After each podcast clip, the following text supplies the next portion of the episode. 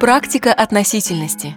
Краткая заметка о том, чем отличаются привычные вещи в зависимости от того, когда, где и как мы на них смотрим.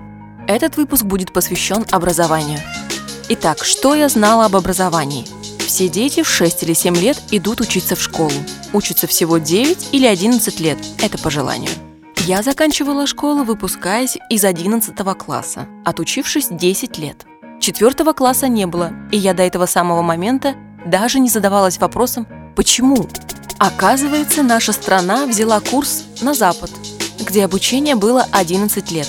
Нелепица заключалась в том, что наша программа 10 лет соответствовала западным 11, и добавить на целый год обучения было попросту нечего. Поэтому видимость 11 классов осталась, а один из них, четвертый, выпал. Сейчас это в прошлом, но факт занимательный. Обязательным образование в России стало чуть более 100 лет назад – 1908 году. Более того, бесплатное начальное образование закреплено в Пакте о правах человека. Наша страна согласилась с этим в 1968. Во всем мире, за редким исключением, школа делится на начальную, среднюю и старшую. Учиться начинают плюс-минус в одном возрасте – 6 или 7 лет. Однако есть страны, где в школу ходят с 5 или даже 4 лет. Например, это Великобритания и около 20 стран бывших колоний.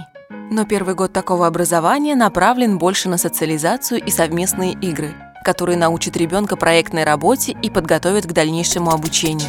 Про саму Англию несколько слов отдельно. Система образования очень неоднородная. Есть государственное образование. Конечно же, всемирно известное частное, в том числе школы-пансионы, куда ребенка можно отдать на обучение с проживанием уже с 4 лет. Дети иммигрантов же при этом в школу зачисляются с 7-летнего возраста. Всего в школе проводят 11 лет. Австралия, как бывшая английская колония, тоже начинает учить с 5 лет, в подготовительном классе. Но в отличие от Англии, в Австралии нет культа высшего образования. И немногие школьники доходят до высшей школы, которая является подготовительным этапом для поступления в университет. После получения среднего образования 10 классов можно пойти в профучилище, колледж или сразу работать.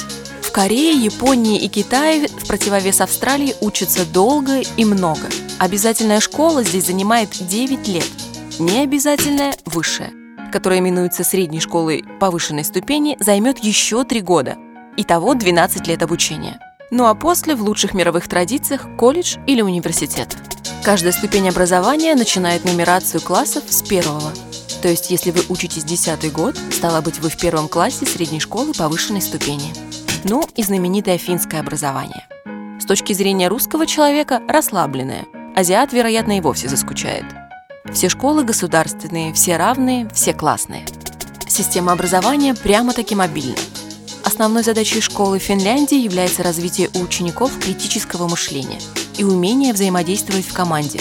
Но что самое важное – поощрение индивидуального развития – если ученик проявляет интерес к предмету, которого нет в школьной программе, школа позаботится о найме преподавателя для него одного. Уроки хоть и регламентированы по времени, но не имеют четкой структуры и пересекают из одного в другой. Школа учит добывать и применять знания. Домашняя работа минут на 20. По-моему, идеально. А вот в Италии учатся дольше всех. 13 лет на весь цикл, от начальной до высшей – а еще ученикам придется дважды поменять школу при переходе из начальной в среднюю и из средней в профлицей, что все еще школа.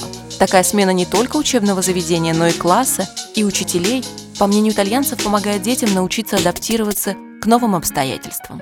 Каждая страна предлагает свою систему образования – в одних буквально заваливают информацией, в других намеренно раскидывают крупицы и позволяют ребенку самому добыть знания. А где-то устанавливают границы, которые потом всю жизнь нужно учиться преодолевать.